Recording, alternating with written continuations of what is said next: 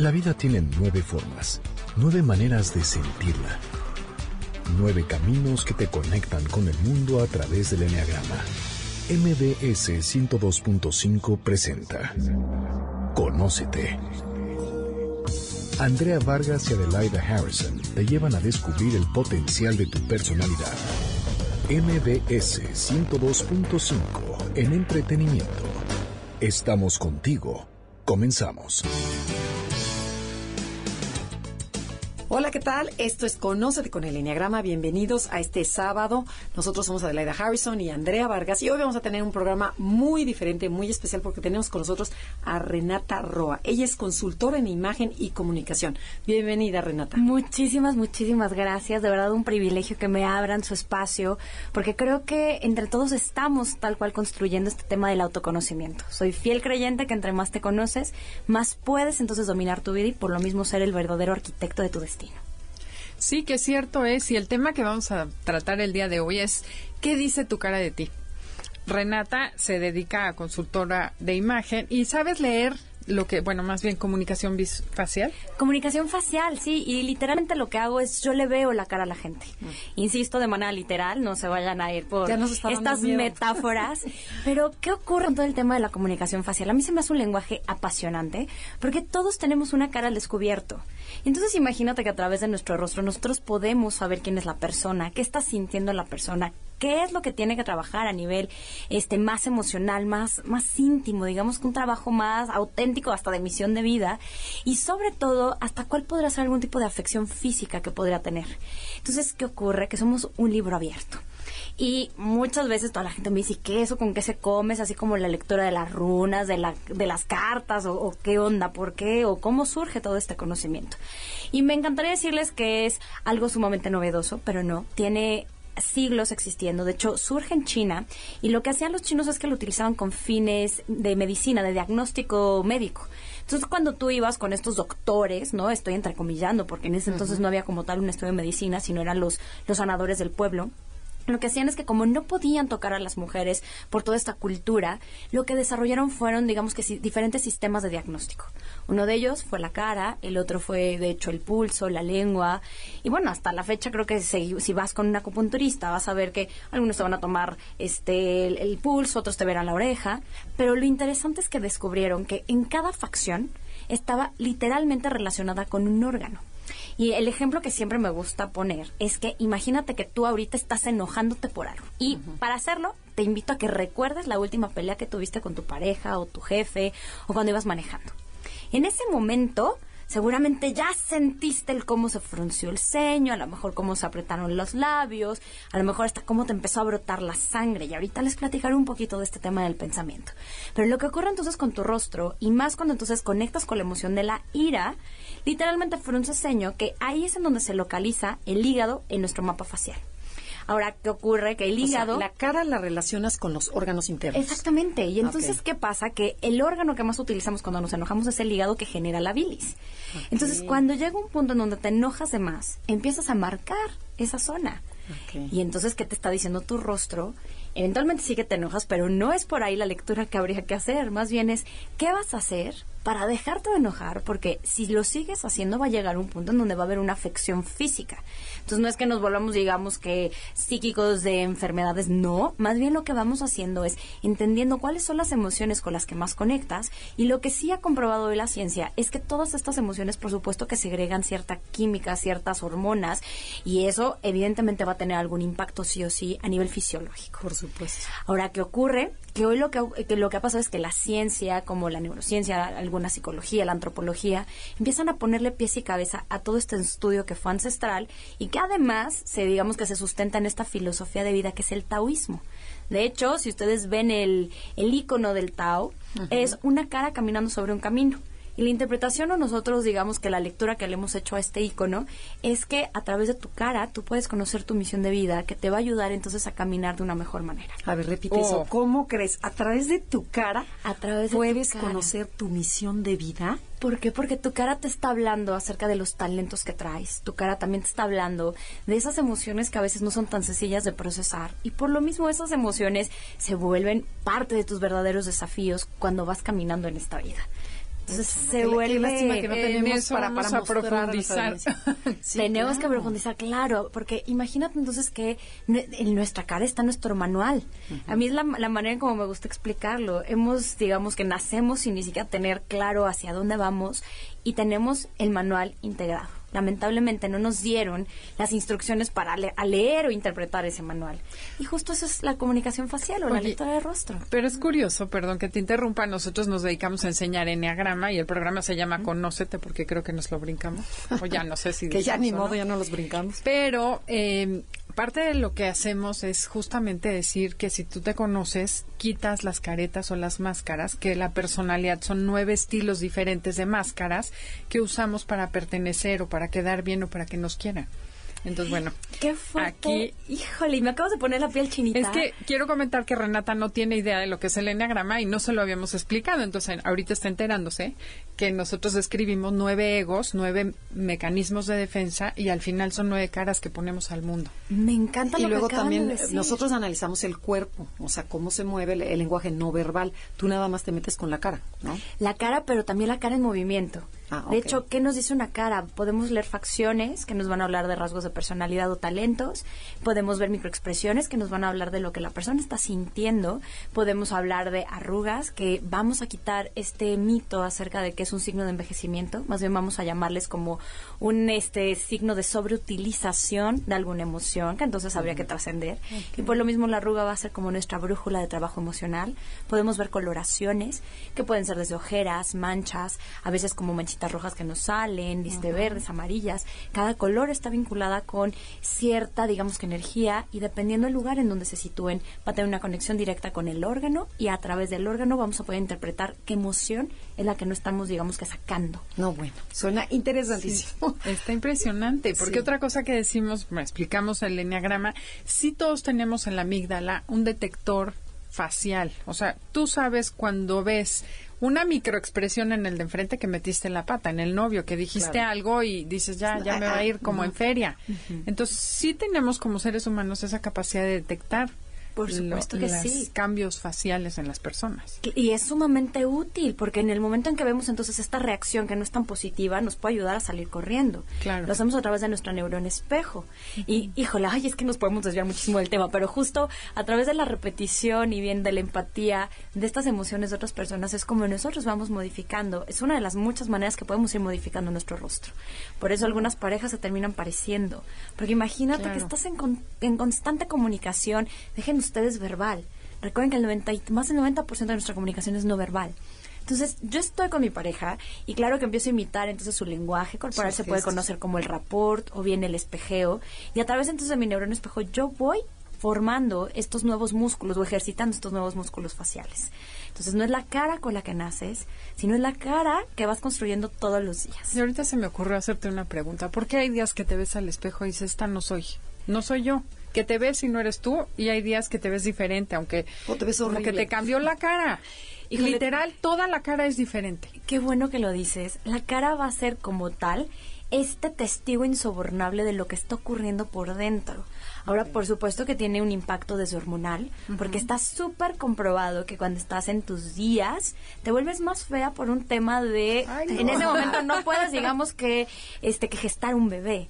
Pero sobre todo cuando estás ovulando, te vuelves físicamente muchísimo más atractiva. Claro, para atraer, ¿no? Para atraer al, al, género opuesto. Entonces, por un lado, claro que tiene una causa, digamos que biológica, funcional, pero por el otro lado también tiene que ver con toda esta, eh, más bien, híjole, es que no me gusta llamarle control, pero sí un, problema, más bien un tema de cómo vas poniendo tus pensamientos. Y aquí es a donde me iría a entender cómo se forma tu cara. Por un lado, claro que podemos hablar del ADN si ahorita vengo y les digo, no, hombre, el ADN no afecta a nuestro rostro, me dirían, Oye, tengo los ojos de mi mamá y la nariz de la abuela, no me digas que no. Y te diría, sí, pero hasta los 25 años podemos echarle la culpa a ese ADN. Después de los 25 años, y esto lo ha comprobado la neurociencia, se termina de formar nuestra corteza prefrontal. Entonces ya no somos genética, bien nos pueden haber heredado hábitos, no necesariamente genes, y aunque sí tenemos esa carga genética y la epigenética comprueba que hasta el mismo ADN se puede modificar. Claro. Entonces el ADN sí es un aspecto, pero hasta los 25 años. Después de ahí tiene que ver con un tema de funcionalidad en países donde hace mucho frío necesitan narices más largas para calentar el aire y en ese sentido que el aire no entre tan frío y nos enferme. Entonces, dependiendo de dónde vives, vas a tener ciertas facciones, porque pues por necesidad. Pero ahí viene la más interesante. Imagínate que tenemos 44 músculos faciales y estos músculos se mueven como consecuencia de una expresión. La expresión es consecuencia de una emoción o bien de un sentimiento, que son diferentes y después hablaremos de la diferencia.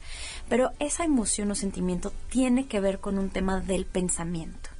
Si no me creen, ¿cuándo fue la última vez que fuiste al teatro a ver una película de terror? Y de repente ya estaba en esta parte de suspenso en donde el malo iba persiguiendo a la buena y entonces en ese momento tu corazón te empieza a latir, te empiezan a sudar las manos, te empiezas a hacer chiquita en la butaca, casi casi muerdes al, este, si fuiste con tu pareja, muerdes a la pareja porque de verdad tienes miedo.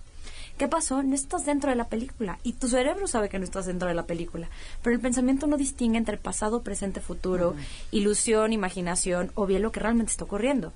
Entonces, automáticamente cuando yo pongo un pensamiento en mi, en mi cabeza, le empiezo a dar vida a través de la bioquímica, de las hormonas que segrego y evidentemente de los enlaces neuronales que yo empiezo también a construir a través de ese pensamiento. Y a partir de ahí entonces empieza a producir o bien a transformar mi cara. Entonces hay que saber que no es la cara que heredas, es la cara que, vas trabajando todos los días. Y de ahí me da pie a hablar del proverbio chino que dice, de los 0 a los 25 tienes la cara que heredas, de los 25 a los 50 vas todos los días trabajando tu cara, pero agárrense y sobre todo tomen aire, porque de los 50 en adelante tenemos la cara que nos merecemos. Ups, bueno, tenemos que ir a un corte comercial. No se muevan. Esto es Conócete con el Enneagrama. Visítenos en Facebook, Enneagrama Conócete, o mándenos un tweet. Arroba Conócete MBS. Estás escuchando el podcast de Conócete con el Enneagrama. MBS 102.5. Ya estamos de regreso en Conócete con el Enneagrama. Estamos hablando con Renata Roa sobre qué dice tu cara de ti. Y bueno, ya nos estuvo platicando que hasta los 25 años es, eh, es genético y después es responsabilidad tuya. Ay, qué fuerte, ¿verdad? Porque esa palabra no nos gusta. Y casi la gente que nos escucha es a partir de los 25 años. O sea que pongan muchísima atención. Pero a ver, aquí en el corte comercial estábamos platicando de que cada facción de tu cara significa algo. ¿Nos puedes platicar un poquito de eso? Claro, y bueno, hay muchas, digamos que capas de lectura, ¿no? Una de ellas habíamos hablado también en el corte anterior, que se vincula a, una a un órgano en particular y tiene que ver entonces con emociones que estamos estancando o bien sobreusando. Pero esta parte de entender que tu cara te puede platicar también de ciertos talentos que tienes o cierta manera de ver la vida. Pero ¿cómo lo detectas? ¿Cómo lo detectamos? Por ejemplo, les hablaba antes que el ambiente en el que vivimos tiene también una, digamos, genera una nariz en particular por un tema de utilidad. Pero imagínate que en estos climas fríos necesitaban planear cosas, porque a partir de octubre, que empezaba el otoño, pues ya no tenían, digamos, que ni fruta ni alimento. Entonces, estoy hablando de una época en donde no existían ni los enlatados, ni existía esta globalización en donde puedes mandar pedir una manzana del otro lado del mundo y te la van a hacer llegar. En este entonces, esta gente tenía que planear, tenía que salir a buscar a otros lugares comidas y no lo hacían. Y además, digamos que tenían como esta necesidad o bien tenían esta energía para pasarla mal. Las narices grandes entonces, con todo este antecedente, ¿qué significarían? Personas que son muy líderes, que les gusta la planeación, que van a buscar entonces situaciones que les saque esta parte tan luchadora que tienen. Y aunque aquí no quiero meterme tanto en estereotipos, podríamos nada más utilizarlo para ejemplificar. Por ejemplo, los judíos se caracterizan por tener narices muy grandes. Es gente luchona. Es gente súper luchona es gente que ha buscado, o no por necesidad, pero ha tenido que salir huyendo. Por sobrevivir por sobrevivencia, pero que además, digamos que trae esta esta parte como de muy espíritu tan fuerte que evidentemente les da un cierto digamos que dosis de que aunque la pasen mal van a seguir luchando por lo que necesitan y por lo que se tiene que hacer. Son planeadores y aparte son muy líderes Insisto, no lo quiero utilizar como un tema, más bien, nada más por fines didácticos, lo quiero hacer como de asociación, pero para que vayamos viendo cómo funciona este tema, este, asociado con también la parte antropológica, y evidentemente todo lo que puede decir. Una de las cosas que siempre llega a la gente me dice es que odio mi nariz grande. Y cuando empiezan a descubrir lo que significa una nariz grande, entonces cuando dicen, ¡ay! Es que sí es cierto, me gusta imponerme y aparte soy a lo mejor la que lleva el mando de la familia y soy la que aunque estemos en la peor adversidad, pues yo soy la que saca la cara y soy la luchona. Entonces también empezar a ver la cara como esta herramienta que nos puede empoderar a través de su significado. Ahora, todas las facciones tienen su parte buena y su parte mala. Esta nariz, hablamos ya de la parte buena, ¿no? Y creo que en Enneagrama ustedes también manejan esta parte... Bueno y malo de luz y de oscuridad. Imagínate entonces que la parte de la, la, parte oscura de esta nariz puede ser estas personas que no van a escuchar opiniones externas, que a fuerzas van a querer entonces y poner lo que ellas piensan y lo que ellas desean. Y a veces pueden caer hasta en narices un poco narcisistas y más allá de narcisistas como muy solitarias, porque la gente nada más no entiende lo que se tiene que hacer. ¿Okay? Entonces es un ejemplo de lo mucho que se puede leer. Ok, ¿no? bueno, pero a ver, sigamos con, con, con, los órganos. O sea, ¿cómo, ¿cómo va? Por ejemplo, tú dices una nariz larga, es una nariz que es una, es una persona que tiene mucho liderazgo. Una, persona, una nariz corta está entonces presente en climas que son mucho más cálidos. Nos las pasamos bien en México, oigan. Si no tenemos que comer, pues abrimos este la ventana, cortamos una manzana y somos muchísimo más ávidos a estar en este Pero tú dirías que el mexicano tiene nariz corta? Son narices muy chatitas. De hecho, si nos vamos como a, toda este a esta parte de la antropología, si vemos una que es muy redondita, pero además nariz muy chatita. ¿No? Y de hecho nos, nos, nos pueden describir como, ah, sí, somos así como como que chocaron contra la puerta. Casi, casi, ¿no? Y entre más cálido ese clima, más chiquita es la nariz. Evidentemente, si traes una parte genética, porque hoy ya somos una mezcla de muchas cosas, y estás en un clima cálido y tienes una nariz grande, de cualquier manera van a estar presentes estos rasgos de liderazgo. Una nariz entonces chiquita se la viene a pasar bien, es súper importante para ellas o ellos eh, tener un ambiente familiar, laboral que sea muy armonioso, les gusta estar en comunidad, son entonces de los que les gusta integrar, que a lo mejor van a ver el corto plazo en vez del largo plazo. ¿Por qué? Pues porque no necesitaban planear. Siempre tenían más tranquilas. Más de tranquilas que les gusta pasarla bien. Y en el momento en que entra como un conflicto dicen, ay, qué necesidad de sufrir. ¿no? Como que mejor me la llevo más Mañana meto la mano en el lago y saco un pescado o corto una fruta y, y Exactamente, ahí no los llevamos a adversidades de la vida, ¿no? Por ejemplo, en las cejas está el hígado. Y el hígado tiene que ver con cómo elaboro proyectos. Entonces tú puedes ver cómo elabora una persona un proyecto a través de ver, digamos metafóricamente, qué tanto vello hay en cada una de las zonas de tu ceja. Al inicio de la ceja se considera la que está más cercana al puente de la nariz. Si tu ceja es muy fuerte, muy prominente en esa parte, eres buenísimo iniciando proyectos.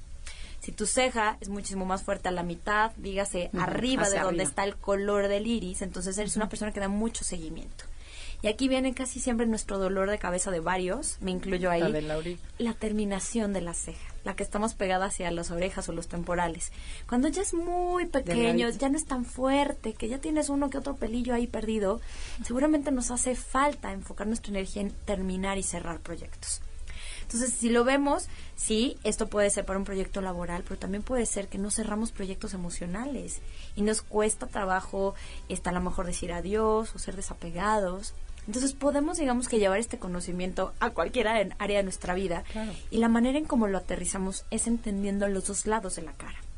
Los dos lados está basado en la teoría neurocientífica de los dos hemisferios cerebrales, en donde el hemisferio derecho regula todo mi lado izquierdo y es la parte mucho más artística, más abstracta. Muchos dicen la parte emocional, pero de hecho los dos cerebros sienten, ¿no? Digamos que cada uno procesa emociones diferentes, pero digamos que se ha generalizado como esta conciencia de, ah, es la que siente, no es la parte abstracta. Mi hemisferio izquierdo es la que regula todo a mi lado derecho del cuerpo, es la parte más analítica, más científica, más, más numérica. Entonces, cuando yo veo un rostro, también observo qué lado es qué parte. Entonces, mi, mi lado izquierdo facial ojo, porque aquí cuando veo una persona de frente, su lado izquierdo va a ser mi lado derecho. Yo tengo que ver entonces el lado izquierdo de la persona que está cerca del corazón, va a ser su parte más privada, cómo es realmente y cómo se comporta en pareja. Pero hay un lado más fuerte que el otro. Ves que la cara es de un lado es más corta que la otra. Tienes una parte larga y una parte más corta. No necesariamente. Y luego todo mundo, te lo juro que obsérvalo. Y luego tienes un ojo que es mucho más fuerte que el otro O sea, casi siempre tiendes a ver más con uno que con el otro. El reto está en buscar una simetría de los rostros. Yo también siempre digo que todos somos doble cara, porque no todos vamos a ser igual en la parte de nuestra casa que en nuestra parte laboral o en nuestra parte pública. Pero hay muchísimos estudios y sobre todo en Glasgow hay una universidad tal cual de rostros que ha entendido y aparte ha vinculado que entre más simétrico es un rostro, mejor sistema inmunológico tienen las personas. Y creo que hace sentido. y más bello es. Por supuesto, y aparte a nivel estético es mucho más digamos que es más atractivo a la vista, ¿no? Entonces, ¿qué pasa? Que cuando tú quieres conocer a una persona como es en su parte más personal, vele su lado izquierdo. Cuando quieres hacer algún tipo de lectura más, porque es tu jefe, porque le vas a vender, no sé, un coche de lujo, vele su parte derecha. Y esta parte entonces de la terminación de ceja, cuando la juntamos con estos dos lados, vamos haciendo una lectura muchísimo más específica. A lo mejor cierra muy bien o termina muy bien tu ceja del lado izquierdo, pero no del lado derecho. Eres muy bueno entonces terminando proyectos en tu parte personal, pero no eres tan bueno terminándolos en tu parte laboral. Entonces aquí es en donde uno tiene que decir, ok, ¿qué hago? Una de las cosas que yo siempre invito a que hagan es, si tienes la oportunidad de pintarte la ceja, hazlo. En el caso de mujeres, y ya por eso, por arte de magia, voy a empezar a elaborar mejor proyectos, yo te diría, no, no es magia, pero en el momento en que lo haces con la conciencia de que de verdad tienes que terminar proyectos, creo que ahí es entonces un recordatorio que vas a tener cada vez que te veas al espejo. Ok, está bueno ese tipo. Entonces puede como empezar a trabajar, así como en grafología, por ejemplo, a través de la escritura puedes empezar a modificarlo. Tú también puedes empezar a modificar tu rostro cuando tienes claro qué es lo que hay que, digamos, que trabajar. Creo que en enneagrama también, ¿no? Puedes pasar de la parte negativa a la positiva. Haciendo conciencia. Claro, ahí está la eso se trata. parte, ahí está lo más rico. ¿qué, ¿qué dicen los ojos? O la boca, o a ver, dinos más, un poquito Me encanta lo que acabas de preguntar. Los ojos para mí son el corazón de la cara. Todos, y se ven fotos de bebés, nacemos con los ojos muy abiertos. Y conforme van pasando los años, vamos cerrándolos. Quiero que hagamos este ejercicio ahorita para los que nos están escuchando. ¿Qué pasaría si ahorita yo te preguntara eh, cuánto es 3 más 2 más 10 más 5? En el momento que empezamos a hacer ese cálculo aritmético en nuestra cabeza, nos tenemos que concentrar y empezamos a cerrar los ojos. ¿Qué nos está diciendo nuestro cuerpo? Que estamos cerrando el corazón para darle toda la fuerza a nuestra mente. Entonces nuestro corazón, tal cual, se cierra o se abre, dependiendo de las experiencias que estamos viviendo. Entonces, una persona que tiene los ojos muy abiertos está muy abierta. Lo malo de ese tipo de facciones o de características es que puede sentir tanto que a veces se puede volver la víctima. La parte buena entonces tiene un corazón abierto y deja entrar a la gente. Lo malo puede caer lo víctima. Un corazón cerrado puede ser una persona muy analítica. Y esa parte puede ser la positiva. Está analizando, está, digamos que, filtrando un poquito qué sí se debe de meter y qué no. La parte mala es que está analizando tanto que no deja entrar absolutamente nada. ¿Qué es mejor? Ninguna. Y aquí es también el, el equilibrio. Claro, y sobre todo lo que ustedes también plantean en Enneagrama, ¿no? ¿Qué es mejor? ¿El 1, el 2, el 3, el 9? Ninguno, dependiendo de cómo lleves y sobre todo trasciendas hagas conciencia de ese potencial que tienes. Claro, como siempre, el chiste es encontrar el punto medio en todo. Esa es la sabiduría. Y bueno, tenemos que ir a un corte comercial. Estamos en Conócete con el Enneagrama. Regresando, te tenemos más preguntas. Me encanta. Estás escuchando el podcast de Conócete con el Enneagrama. MBS 102.5. Ya estamos de regreso en Conócete con el Enneagrama. Estamos transmitiendo desde MBS Radio. Estamos con Renata Roa, que es consultora en imagen y en comunicación, y nos está platicando qué significa cada parte de nuestra cara, o sea, cada ¿cómo le llamamos? Cada facción de la cara, ¿no?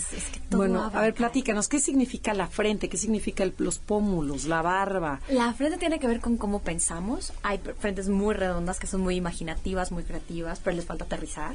Hay frentes muy planas, muy lineales, muy sistemáticas, muy blanco-negro. ¿Te refieres a plano así de como achat o redondita? Tal cual, las, las frentes que si tú las ves de perfil, se ven como si fuera una línea, ya sea inclinada o ya sea muy recta de 90 grados, pero que no les ves como tal como una silueta, pues tal cual redonda, una curvita, y ahí sí lo tenemos que leer de perfil. En tu caso, Andrea, eres muy creativa, muy filosófica, muy imaginativa, y entonces si yo te digo, ¿te imaginas que decoramos? más bien somos al revés. O sea, la más creativa aquí es Adelaida. Y Andrea es la que quiere siempre el sistema. Sí, qué chistoso. Ok, y por ejemplo, el tener una, una, una frente amplia y una frente más angosta, ¿qué significa? Ves que hay gente que tiene chiquitita la frente una frente, dos y aparte qué bueno que lo estamos sacando porque hay este dicho que dice no tiene más que dos dedos de frente y lo asociamos con esta parte que es medio, medio, medio, ¿no? Como cuadrada. Mm, no, medio tonta. Medio, medio ah, tontilla, ¿no? Entonces aquí hay que desmitificar esto. lo que ocurre con las frentes muy amplias es que necesitan muchos datos, mucha información y eso está asociado con una inteligencia más lógica. Entonces no se me achicopalen porque muchas veces me dicen, es que yo tengo frente chiquita, ¿eso qué quiere decir, no? Las frentes chiquitas son muy prácticas, no van a necesitar tantos datos, no van a necesitar tanta investigación, van a tener que hacer y les fascina hacer y les fascina entonces que... Son más prácticas. Claro, tal cual, entonces... no piensan tanto. No van a pensar tanto, pero no por eso dejan de ser inteligentes porque hay que recordar que hay muchísimos tipos de inteligencia, la inteligencia creativa, la inteligencia emocional, entonces quitemos este tipo de paradigmas en donde asociamos una cosa con la otra. Entonces, frentes sí tienen que ver con la forma de pensamiento y sí, son datos, las frentes muy amplias, necesitan información, pero también en lo malo pueden caer en esta emoción del miedo, porque la frente se vincula con el miedo. Entonces, imagínate que tú llegas y le quieres vender un producto a una persona que tiene una frente muy amplia. Si tú lo presionas, la frente de frente amplia va a decir, no, gracias. No, porque necesita su proceso necesita el poder, digamos que, recopilar información, ponerla casi casi en su tablita del Excel en su cabeza y a partir de ahí decir, esta es la mejor opción según el resultado que yo pienso que es el adecuado. Okay. Las frentes más chiquitas no, lo van a hacer a través o de las emociones, la conexión que tengan con otras personas, o bien a través de la necesidad que estén buscando. Es tu caso. Oye, y por ejemplo, ¿y esas personas que tienen los pómulos así como redonditos, que se les hacen como dos manzanitas? Aquí hay que ver si están más pegados a la nariz o están más pegados a la oreja. ¿Qué pasa cuando están más pegados a la nariz? Van a ser perros que van a ladrar y no necesariamente van a morder. ¿Qué quiero decir con esto? les encanta ser, digamos que los líderes, el que lleva el control de la situación, pero una vez que no se logran los objetivos, no va a poner un hasta aquí. Es la típica mamá que nada más con la miradita, exactamente, a la próxima te pego, ¿no? Y con la miradita hace que el niño se calle. Nunca va a haber próxima porque el niño, digamos que se impone en el al próxima. Y los pómulos que están más pegados a los temporales van a ser personas que a la mejor y nunca van a hablar. Y eso lo vamos a ver en los labios, en el labio superior. Si es muy delgado, no te va a decir a la próxima. Pero a la próxima va a haber una consecuencia. Y además les encanta, digamos que tener el control, son muy autoritarios. Ahora, hay dos tipos de control y entre más musculito haya en este pómulo, van me, a ser y me volteé a ver y me volteé a ver, ¿qué estás viendo? o sea, más, más este pómulo, o sea, como dirías, más, con más pómulo, o sea, más marcado Más marcado, pero hay unos que son nada más hueso y hay otros pómulos que están, como más, rellenitos. Más rellenitos. Oh, oh. Los rellenitos son los que van, digamos que, a tener el control de la situación, pero de una manera como muy suave ay, chaparrita, qué guapa te ves. Oye, ¿podrías ir a dejarle este este recado aquí al piso 3 y después de una vez te pasas por mi café? Ay, qué linda, tú siempre tan amable. ¿No? Como le va a decir lo que tiene que hacer de una manera muy amable. No necesariamente la manipulación. La manipulación tiene que ver con la intención ah, y ese sí es un poder que para mí es súper poder, súper, y que se tiene que vivir con mucha responsabilidad. Entonces hay como, digamos... Más directos. Es más directo, es más... Todo lo que tenga que ver con ángulos en la cara va a ser más... Más frío, más, frío. Más yang. Más yang, tal cual. Todo lo que tenga que ver con redondez, con esta suavidad, va a ser más yin, más suave, más, diplomático, más femenino. Ok, y por ejemplo, ¿y qué dice una boca, unos labios muy delgados que casi no tienen boca? O sea, porque eso sabemos que en una personalidad casi tiene un labio muy delgado. ¿Qué significa para ti? Dependiendo si está arriba o si está abajo. La parte de arriba es cómo doy información y eso implica que tanto expreso mis necesidades emocionales. Mm. Entonces, hay gente que entre más grueso su labio es muy dramática, está expresando mucho lo que siente. Las personas que tienen el labio más delgadito, casi, no tiene, van a ser muy mesurados en sus sentimientos. Ojo, no por eso quiere decir que sean o no parlanchinas. Tiene que ver de lo que sienten y cómo lo externan. Por ejemplo, si lo vinculamos con nacionalidades, normalmente las personas de culturas más anglosajonas no tienen labios y no van a hablar de emociones. Las culturas más latinas somos del labio más gruesecillo y bueno, somos dramáticos y hasta cómo es nuestro lenguaje corporal y cómo gritamos. Sí, los africanos también. Tal cual, y cómo expresan sobre todo su afecto, cómo está hasta su baile, todos son, son muy seductores. El labio inferior, de hecho, nos habla de cómo lo recibimos o cómo nos gusta recibirlo. Entonces, labios muy gruesos les van a encantar esta parte más de contacto, esta inteligencia más kinestésica, el abrazo, el apapacho, toda esta parte más hedonista también, ¿no? Esta parte de la comida rica, este, de una copita de vino, de que se van a ir al taco, pero que sean los tacos, ¿no? No cualquier taco, sino qué necesidad de comer. Es exquisito, tiene que estar esta parte de las sensaciones, del gozo de la vida más delgaditos, son menos kinestésicos, no van a demostrar como tanto esta parte como más afectiva. Ahora, ojo, porque no fue el lenguaje que vivieron en su casa.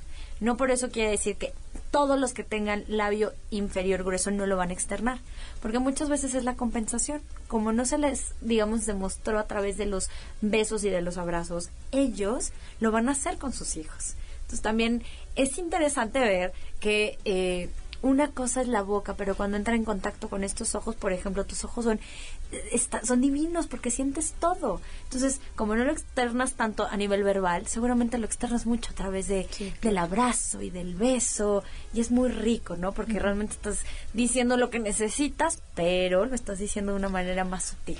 Sí, qué grueso.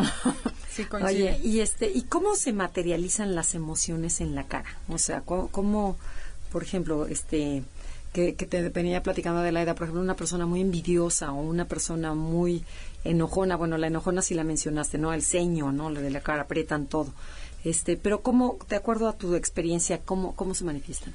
Mira, podemos hablar, eh, no sé cuál sea la clasificación que ustedes tengan. Yo me baso en la clasificación oriental o bien en la clasificación de Paul Ekman. Son diferentes pero similares. La oriental te habla de cinco emociones básicas. Te habla del miedo, de la preocupación, de la tristeza o duelo, del enojo y de la alegría. Perfecto. Eh, la, eh, la, de Paul Ekman te habla del miedo, de la ira, de la sorpresa, del desprecio, del asco y de la alegría. ¿Ok? Aquí digamos que me gusta entonces generar como un común denominador, que sería miedo, y preocupación, la diferencia es que la preocupación es de factores externos. Estoy preocupada porque mi perrito está un poco enfermo. Nada tiene que ver conmigo. ¿De acuerdo? Sin embargo, la materialización puede llegar a ser ligeramente similar. La preocupación, aunque no lo creas, se ve en estas líneas del entrecejo, que mucha gente la asocia con la parte de la ira, pero cuando son muy largas, es una persona muy preocupona. Ahora, ojo, va a ser igual de reactiva que una persona iracunda. Porque cuando uno está muy preocupado, los, los chinos dicen que es como caminar en círculos. Entonces te vuelves muy reactiva a todo lo que está pasando porque estás muy estresada, estás generando muchísimo cortisol. Lo voy a traducir tantito al enneagrama, o sea, sería el 8 y sería el 6 contrafóbico, que sí se confunde. Pero, pero, ¿qué, qué, qué? Esto que está diciendo está escribiendo al 8 y al 6 contrafóbico. Ok. el 8 es el iracundo, bueno, es muy enojón, y el 6 es muy preocupón, pero es agresivo. Este claro, y, se vuelve también una manera de ser como muy agresiva. En defensa del miedo. Exactamente, y entonces materializa. Miren, empezamos a sacar entonces cómo podemos detectar los enneagramas en el rostro otra vez, este, justo de estas pequeñas huellas, ¿no? Entonces, la línea del entrecejo cortita va a ser tu 8. La línea más larga va a ser un 6. Ahora, ojo, porque acá... ¿Es una línea horizontal o una línea vertical? Como si tú fueras ahorita el ceño, el cómo se te va a marcar, puede ser una línea o cortita o más larga. Esa línea más larga no solo entonces una persona preocupona. ¿O sea, esto? Esa, sí. La raya el, entrecejo, ¿no? Del entrecejo. Ahora, el reto también es que puede haber una, pueden haber dos o pueden haber hasta tres de esas líneas. Evidentemente, entre más estén, más hay presencia de esa emoción y el desafío es quitarlas. Y bueno, lo único que establece... ¿Y se pueden quitar? Sí. Lo Haciéndolo consciente. Haciendo conciencia y, por ejemplo, meditando y, por ejemplo, ya no accesando de manera tan regular esta emoción. ¿Okay? Tenemos que ir a un corte comercial. Nos queda uno, pero vamos a exprimir. Si no se vayan, que nos va a platicar qué significan las arrugas en la cara. Esto es Conócete con el Enneagrama. Comuníquense en Facebook, Enneagrama Conócete, Twitter, arroba Conócete MBS. Y si escucharon el programa a, partir de la mitad o quieren escucharlo nuevamente, búsquenlo en iTunes, Enneagrama Conócete. Y streaming en la página de MBS, Noticias MBS. Estás escuchando el podcast de Conócete con el Enneagrama, MBS 102.5. Ya estamos de regreso en Conócete con el Enneagrama y bueno, en la acaban de describir en el corte comercial. Pregunté ingenuamente que qué pasa cuando tu cara no te gusta. Ya después me voy a ventilar yo, pero... Y que cuando tienes el párpado así medio caidito y que, a ver, a ver, platícanos. Y, también de las arrugas, porque esa era la pregunta anterior. Híjole, bueno, es que hay muchísimas causas del por qué no te gusta tu cara. Habíamos hablado de esta premisa que ahorita se abrió el debate de si afectan o no las hormonas. Pero una de las cosas que de verdad quiero que seas sumamente sincera contigo es que también revises qué tan exigente estás siendo contigo.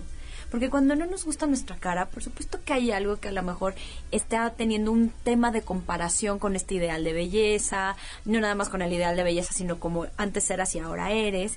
Y lo podemos ver materializado cuando tu párpado fijo está encima de tu párpado móvil. Ay, ¿qué es eso? Sí, si cierras tu ojo y después lo abres, cierras y abres, el que se mueve no le debería de pasar nada. Ahora, el que está, digamos, abajito se cuelga el párpado, que dicen, ay, me lo tengo que levantar. El ojo papujo. Exacto, el, ojo papujo, es lo que muchos le dicen, ¿no? Ese párpado caído, dependiendo también del lado de la cara, eso ya lo tocamos, va a tener que ver con qué tan dura, exigente, autoexigente, perfeccionista eres. Pues no tiene que ver también con la edad, o sea, que se te va, o sea... Me encantaría decirte que, que, sí, pero no. Sí, pero no necesariamente, porque hay gente que a los 70 años no tiene un párpado caído y hay personas que sí. Entonces, ¿qué ocurre? Que tuviste que accesar a ciertas emociones a través de tus pensamientos para construir ese ojo. Entonces es interesante saber que cuando no te gusta tu cara, revises el tema del párpado caído y empieces también a ver qué tan duro está haciendo no nada más con tu cara, sino con tus hijos, con tu pareja, contigo misma. Ok, sí. ¿Ahora qué hago? Ahora, ¿qué tienes que hacer? y además ya no regresa, ¿no? Un párpado caído. Mira, me ha tocado ver consultorías en donde sí tienen este la edad para y el colágeno para que, digamos que la parte del, del párpado ya no se vea tan caído sí es una de las operaciones que yo sí recomiendo, pero sobre todo que si vas a hacerla, tenga también un cambio interno. De nada te sirve hacerte un ajuste si no vas a cambiar de pensamiento. ¿Por qué? Porque ningún cambio externo va a poder sustentarse si no existe un cambio interno. Entonces aquí te invitaría a que tuvieras un diario de autorreconocimiento, que es esto, el abrazarte y el decir lo hiciste muy bien y estamos avanzando, poquito pero estamos avanzando, que empieces a agradecer. También el agradecimiento ayuda muchísimo porque empiezas a enfocarte en lo que sí tienes y no en lo que no tienes. Y sobre todo también a reforzar a los demás lo que están haciendo bien. De nuevo te ayuda a que veas lo que sí están haciendo y no lo que falta hacer normalmente este párpado pues está muy enfocado a las a, las fallas y no a lo que sí se está, digamos que viviendo y sobre todo está ocurriendo. Pero a ver, lo ideal sería que te gustara tu cara, ¿no? Me encantaría que así fuera. Ajá. Pero no es el caso. O sea, mucha gente no les gusta su cara. No Entonces, algo mal está pasando internamente. Claro, es el reflejo y el objetivo es amarte. Que lo que veas en el espejo de verdad refleje lo que hay adentro. Hay una frase de Odín Dupeirón que a mí me encanta. Hay la gente que es guapamente feliz. Guapamente feliz. Guapamente feliz. Cuando estás feliz, se irradia, se comunica, se transmite. Y habrá gente que no es tan, digamos, que probablemente físicamente no es. Exactamente, a través de estos estereotipos, porque a mí me parece que todas las personas somos verdaderamente hermosos porque hay algo adentro de nosotros. Pero ¿qué pasa? Que cuando estás feliz, la gente se ve atractiva, te vuelves un imán. ¿no? Hay muchísima gente que dice, híjole, no está tan agraciada, pero qué guapa es. Sí, sí, sí, sí, Entonces es eso, ¿no? Construirla desde adentro hacia afuera. Ok. Ahora el tema de las arrugas, querían que lo tocáramos, ¿verdad? Sí, sí, las arrugas. Que hay todo un mapa. Creo que lo primero que hay que hacer es desmitificar que las arrugas tienen que ver con la edad. Sí, ocurre porque estás, digamos que sobreutilizando una emoción, pero hay personas de 20 años que tienen arrugas y hay personas de 50 años que no tienen una arruga sin haberse tocado la cara. ¿Cuál es el tema? Que cuando te sale una arruga, vamos a ver que hay arrugas no tan buenas y no por eso quiere decir que sean malísimas, simplemente te van a decir, hey, haz algo. Y otras arrugas que te dicen, lo estás haciendo muy bien. Empiezo por las arrugas lindas. las que están al lado de la boca, las que salen de la nariz hacia las comisuras de los labios. Esas son las peores, hija. Ay, no, son divinas. Fíjate que se conocen como las líneas del propósito y salen cuando sonríes mucho, ¿no? Esa es como la emoción que las ha generado, pero estas arrugas te están recordando que ya sabes a qué viniste a este mundo. A mí se me hacen increíbles porque cuando desaparecen, a lo mejor de un lado o del otro, las que estás tocando, las que salen de la... Los surcos que tienes. Los surcos que bajan que se maravillosos. De nuevo, se te marcan porque sonríes. Y siempre he dicho, cuando sabes a qué viniste a este mundo, creo que no hay razón para que no sonrías. No, bueno, sí, es una maravilla el día que descubres para qué naciste. Claro, entonces se conocen como las líneas del propósito. Ay, consiéntamelas. No me las vayan a quitar, oigan. Con... Hoy otras muy lindas que también ustedes sostienen y se me hacen maravillosas, las patas de gallo. Eso no ventaneando, eso está prohibido, Renata. Eso no más Perdonen, oigan, pero, sí, a ver, las patas de gallo, ¿qué significan? ¿Por qué? Porque te has reído genuinamente. Hay dos tipos de sonrisas. La primera es la Duchenne, que justo ejercita los músculos oculares y hay tensión en las mejillas. La otra es la sonrisa más social, que nada más mueve la segunda mitad de la cara. Cuando te salen patas de gallo es porque has reído. Entonces, la otra es, cara de cóctel. La otra es que tiene botox por toda la cara, entonces no puede Exacto. Entonces, bueno, creo que las patas de gallo también déjenmelas, consiéntanmelas, foméntenmelas sobre todo. Porque, ¿Y las arrugas en la frente? Ay, también, esas son muy lindas las que tú también tienes. Se conocen como el sello del emperador. Pues, eso me lo puedes decir aparte, ¿no? pero, oigan, es que de verdad, si ustedes vieran la cara de Andrea, cada una de las arrugas que tiene se me hace maravillosa. ¿Sabes que es un, es un signo de mucha sabiduría? ¿Por qué? Porque se conocen como las arrugas de los 20. ¿Y de los 20 por qué? Porque para hacerlas tuviste que subir cejas y... Ah, ya entendí. Entonces te cayó un 20. Y cuando te cae un 20, te, te vuelves muy sabia. Entonces, presúmelas, pórtalas con todo el orgullo de la vida. Bueno, eso no es este un rollo mareador. Esta parte no, como que no te la, no te la compro mucho, pero bueno. ¿Cuál es la que está justo en la base o en el entrecejo? ¿No? En la base de la nariz, en el entrecejo es así, es horizontal. Se conoce como la línea de la responsabilidad. Esta arruga te habla de que estás cargando responsabilidades que no son tuyas. Y cuando vivimos nuestra responsabilidad nos debería de liberar en vez de generar una carga el ejemplo que siempre me gusta poner. Es tu responsabilidad, no sé, generar un ingreso para darle de comer a tu familia, ¿no? Si vas a trabajar y lo generas, te debería dar tranquilidad. Pero si te está generando una carga, porque no nada más es a tu familia, sino aparte a la suegra y además a la cuñada, te empieza a generar un malestar. Ya no te libera, te enoja. Entonces, por ahí a lo mejor deberíamos atacar un tema de empezar a conectar con lo que realmente es tuyo dejarle la responsabilidad a los de al lado que no tienes tú que cargar por ninguna este razón y si lo vas a hacer te invitaría a que lo asumieras y, mm. las, y asumir implica entonces trabajar para cambiarle la emoción que estás digamos que que estás digamos que proyectando Ok, entonces la idea lo que dices es cambia la emoción para que cambie tu cara. Claro. O sea, pero primero date cuenta, pero te tienes que ver primero en el espejo. Ay, ahí está uno de los verdaderos desafíos, confrontarnos en un espejo y sobre todo hacer conciencia y no para mal, porque también a veces después, ay, entonces es malo. No hay nada bueno y no hay nada malo. Simplemente hay un camino de oportunidad bajo el entendido que todas las caras tenemos algo que trabajar. Entonces no te sientas este mal o mejor ni nada. Todas tenemos algo que sanar siempre. Oye, y otra pregunta que se me vino ahorita. Cuando vas por la vida y te tú dices, ¿cómo estás? Muy bien. Y te dicen, pues convence a tu cara a veces uno se siente que está muy contenta o al revés, ¿no? Estás muy triste y no te ves triste o estás encantada y la gente te ve o te percibe diferente. ¿Qué haces en esos casos? Yo te invitaría a que revisaras los estímulos externos que estás teniendo. Hay una investigación interesantísima que habla de justo el impacto que tiene y desde las noticias hasta las palabras que utilizas, cómo transforma tu lenguaje corporal sin ni siquiera pensarlo. Dos, te invitaría también que revisaras con qué tipo de personas te estás este, juntando. El lenguaje corporal, las expresiones y microexpresiones se contagian.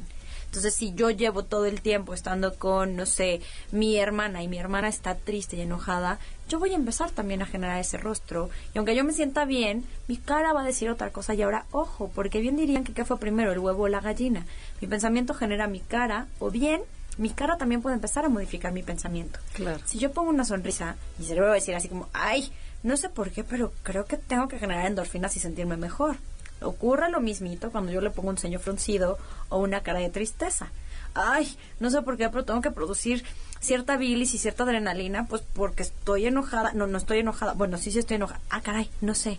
Entonces, cuando una persona te lo dice, abraza el mensaje no para mal decir, ay, claro que no, que me ve, seguro se está proyectando. Más bien decir, ok, si sigue estoy proyectando eso, ¿qué tendría que hacer a través de mi lenguaje corporal para yo también empezar a generar una congruencia entre lo que digo y lo que hago?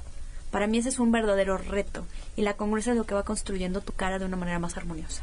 ¿Y tu cara entonces puede afectar el medio donde vives? Por supuesto que sí, ya que es una gran invitación para todas las mamás que nos están escuchando. Recuerda que contagiamos emociones en menos de dos minutos a través de mi neurón espejo y de tu neurón espejo. Entonces, a ver, otra vez, otra vez. En dos minutos contagiamos o contaminamos cualquiera de las dos. La, resonancia. Ah, ok. No, podemos llegar a un lugar y a través de lo que yo tengo en mi cara, si yo soy la, persona más emocionalmente poderosa a través de la jerarquía o bien a través de que yo soy la que más gesticulo, yo te puedo, digamos que sí, tal cual, contagiar o contaminar. Entonces, imagínate el poder que tienes como mamá o como líder o como empresaria o como lo que sea. Sí, llegar de buenas, alegre, contentan. Pues, ojo, genuinamente cuando no ocurre, no llega el mensaje. No es lo mismo decir, estoy muy bien y con la cara fruncida y triste. Ah, estoy súper bien, obvio también, que no sea sobreactuado, simplemente que sea genuino, ¿no? me siento muy bien, se contagia. Y a mí es una de las cosas que más invito a que hagamos, saber y responsabilizarnos no nada más de la cara que tengo, sino de la cara que voy compartiendo con el mundo y por lo mismo contagiando o contaminando. Pero hay veces que no te das cuenta de la cara, salvo que alguien te lo diga, ¿no? Y ahí, de nuevo, pellizquémonos, inhalemos, exhalemos para sacar, digamos, y sobre todo regresar al presente. Y después de ahí empezar a meter pensamientos que sí nos aporten y nos generen una, un mejor semblante. O sea, nos queda un minutito. ¿Qué, ¿Qué le podrías decir al auditorio y también dónde te pueden conseguir, Renata?